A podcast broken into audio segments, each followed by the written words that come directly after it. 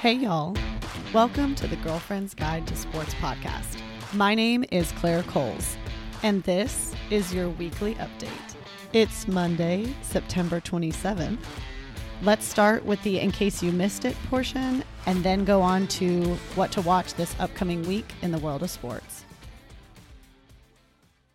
Okay, there were literally so many sports going on this weekend that I had a hard time picking what screens were covering what games on what day.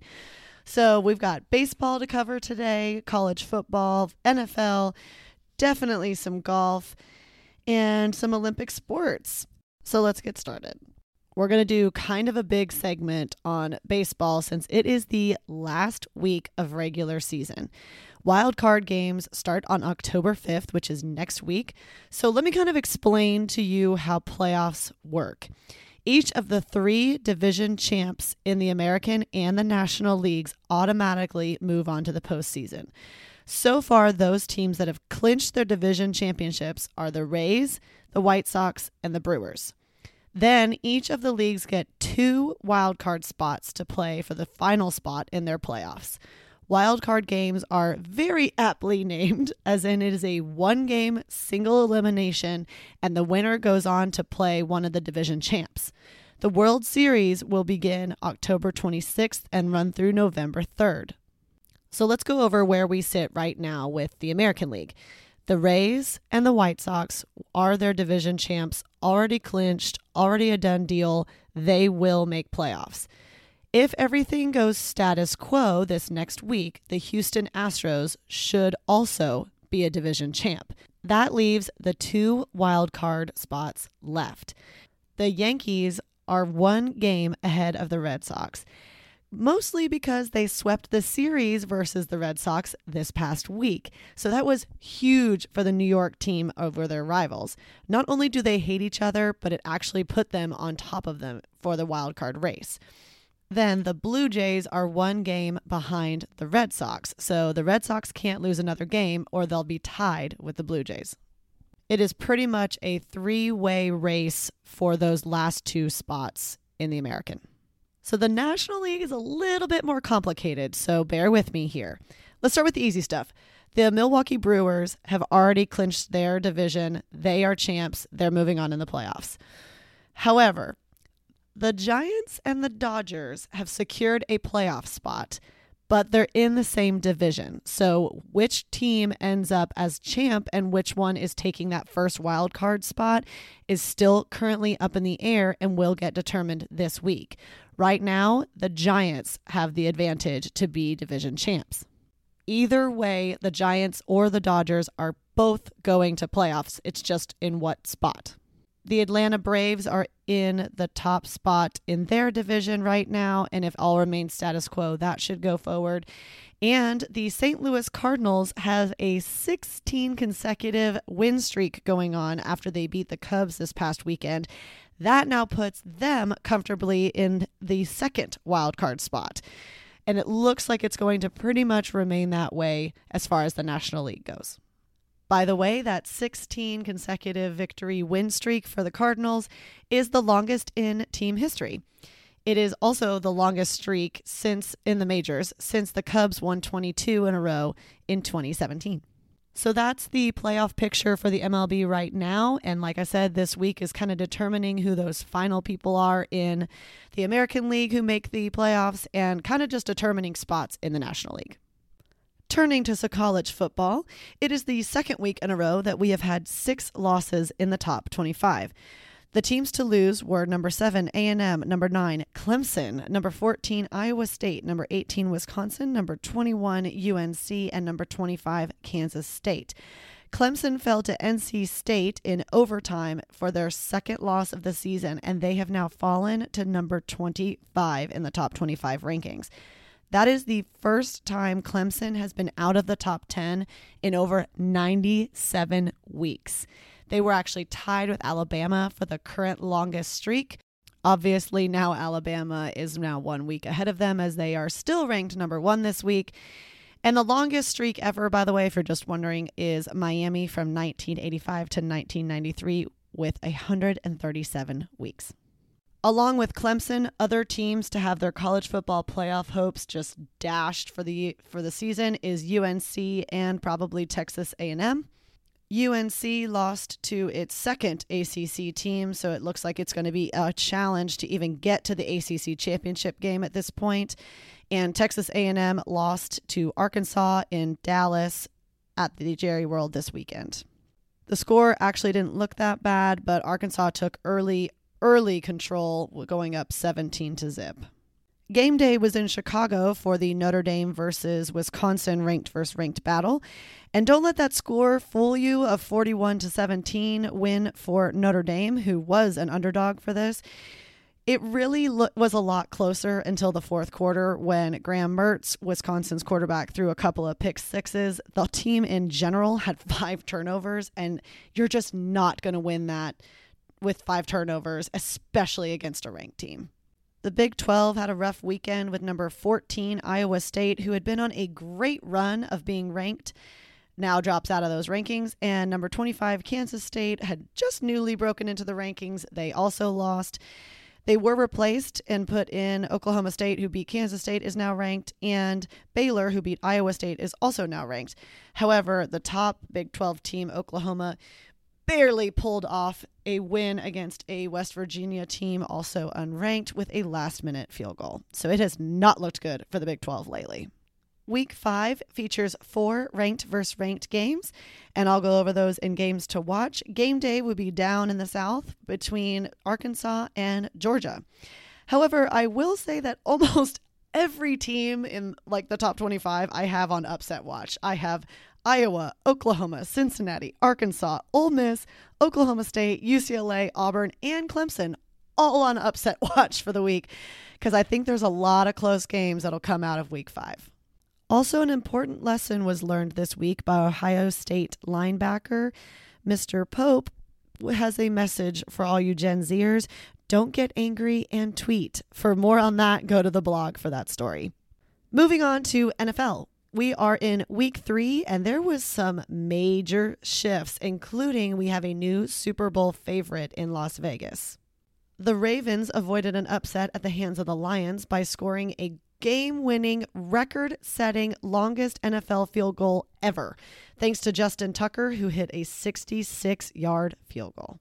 It actually bounced on the crossbar and bounced in. How lucky is that? Like I said, this is the longest field goal in the history of the NFL. The previous record was 64 yards set in 2013. Aaron Rodgers has bounced back in a big way. He led the Packers on a game winning drive against the 49ers to pull off the win 30 to 28. Rodgers actually got the ball with 37 seconds left, no timeouts, on their own 25, and he was able to get them within field goal range, at least that 50 yard field goal range, and they scored that to win. Tom Brady and the Buccaneers have suffered their first loss of the season at the hands of the Rams. QB Matthew Stafford and the team really seem to be vibing and are now favorites to win the Super Bowl. This is huge because there was a lot of speculation going into the season after the Rams traded Goff for Matthew Stafford, who has been injury prone over the last couple of seasons. So, this is a big, big step. The Chiefs are having a hard time with ball security after their loss to the Chargers 30 to 25. Ball security just means they turned over the ball a bunch of times, and actually the number was four in that game. So you're just not going to win those. Like I said earlier, in college football, you're not going to win it in the NFL either. Their head coach, Andy Reid, was also taken to the hospital for dehydration after that game. He is expected to be okay. Moving on to the other big news from the weekend in the world of golf. Team USA took home the Ryder Cup and it was a domination. Team USA won 19 to 9, the most points ever scored by an American team since this competition moved to the current format, which is United States versus all of Europe. That has been since 1977. This is also the first time Europe has not won back to back ever they don't actually give out an MVP award, but Dustin Johnson was essentially the MVP of the American team, winning all five of his matches. He's the first American to do this since Larry Nelson in 1979. And I wouldn't expect this to be the last time you see this American team. These 12 guys were the youngest average and probably the highest ranking wise ever. The team had six rookies on it, including Scottie Scheffler, who I know and love, and he took down the number one golfer in Jon Rahm in Sunday singles. Another rookie, Collin Morikawa, was the clinching point to secure the cup for the United States. To say the Europeans are disappointed is a huge understatement and might be the understatement of the year. Normally very composed, Rory McIlroy got very emotional and actually cursed on TV during his interview after his singles match on Sunday. This was his only point that he brought home for the team, and it was very apparent how much he felt like he failed the team.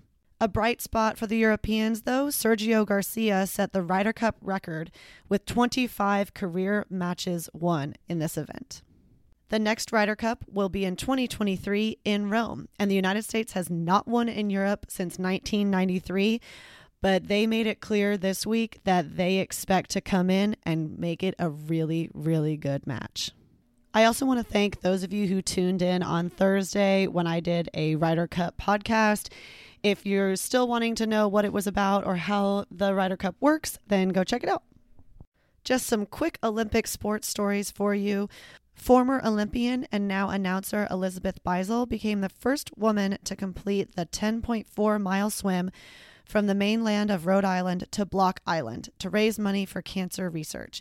She did this in honor of her late father, who passed away from pancreatic cancer last year. She completed the swim in just over five and a half hours and raised $133,000. Sticking with swimming news, Katie Ledecky is joining the Florida Gators coaching staff as a volunteer swim coach. Ledecky has actually been training in Stanford also while she studied there. However, she is now training with head coach Anthony Nesty for the Paris 2024 games. Always a good thing to hear for Team USA. And it is the end of an era in sumo wrestling. The GOAT Hakuho is retiring at age 36. He has won 45 tournaments, including 16 perfect victories. This is a record in the sport. He is retiring due to a right knee injury after 1,187 wins, also a sport record. I told y'all it was a sports filled week last week, but now let's move on to what you should watch this upcoming week and weekend. As I said before, the MLB wraps up its season this week with games being televised on Tuesday and Wednesday. And Wednesday, we see the Yankees at the Blue Jays at 6 p.m. on ESPN. In the world of college football, the week five top 25 top games of the week. College game day is at Georgia for number two, Georgia versus Arkansas at 11 a.m. on ESPN. We then see Cincinnati taking on Notre Dame, who just beat Wisconsin at 1:30 on NBC. An SEC showdown between number 12 Ole Miss at Alabama, number 1 at 2:30 on CBS and then we got a Big 12 matchup number 21 Baylor at number 19 Oklahoma State wrapping up the evening at 6 p.m. on ESPN2. In the NFL, we have the Eagles at the Cowboys actually right now as I'm recording this. Thursday, we have the winless Jaguars at the Bengals at 7:20 on NFL Network. Then we've got all those games on Sunday, 9 of them at noon depending on your geographical location on Fox or CBS. Then we've got two games at 305, two games at 325, and the Buccaneers at the Patriots at 720 on NBC. Monday Night Football on the 4th of October will be the Raiders at the Chargers at 7:15 on ESPN. We go back to regular scheduled programming in the world of golf with the Sanderson Farms tournament this weekend. That'll just be on Golf Channel at 3 p.m. every day, Thursday through Sunday. Bryson DeChambeau is actually competing in a long drive competition starting tomorrow. However, that will just be on live streaming. We have a couple motorsports on this weekend. We've got NASCAR on Thursday, Saturday, and Sunday, depending on what league you're looking at. And we also have the return of MotoGP returns to Austin, Texas at Circuit of the Americas for their one and only race in the United States. They have not been here since 2019. That will be on NBCSN at 1:30 p.m. on Sunday, and I will actually be in attendance. I'm only going to highlight one soccer game, and this is from my girls listening. Man U and Cristiano Ronaldo takes on Everton at 6:30 a.m. on NBCSN if you'd like to set your DVR for the Premier League on Saturday. And just wanted to give y'all a heads up the NHL has started preseason. Those are not on TV, but regular season starts on October 12th. And the NBA returns to action on the 19th. That about wraps it up for me. I know we're a little longer than usual, but like I said, it was a sports packed weekend. And I just wanted to thank y'all for tuning in and give a shout out to the OU Club of Dallas. The OU Club of Dallas has partnered with the Renaissance Addison for a hotel block if you're still in need of a hotel for OU Texas weekend. That hotel block is priced only at $187 per night, and a portion of your stay go towards OU student scholarships. The Renaissance is the OU hotel for the entire OU Texas weekend. It's the site for the big Beat Texas weekend pep rally on Friday night, and you can even get police escorted buses to the game. So, no more sitting in traffic for that 11 a.m. kickoff. So, if you want to stay in the know and with plenty of Sooner fans, check out the OU Club of Dallas website for links and tickets. I will personally be in attendance, so Boomer Sooner, and thanks for listening, y'all.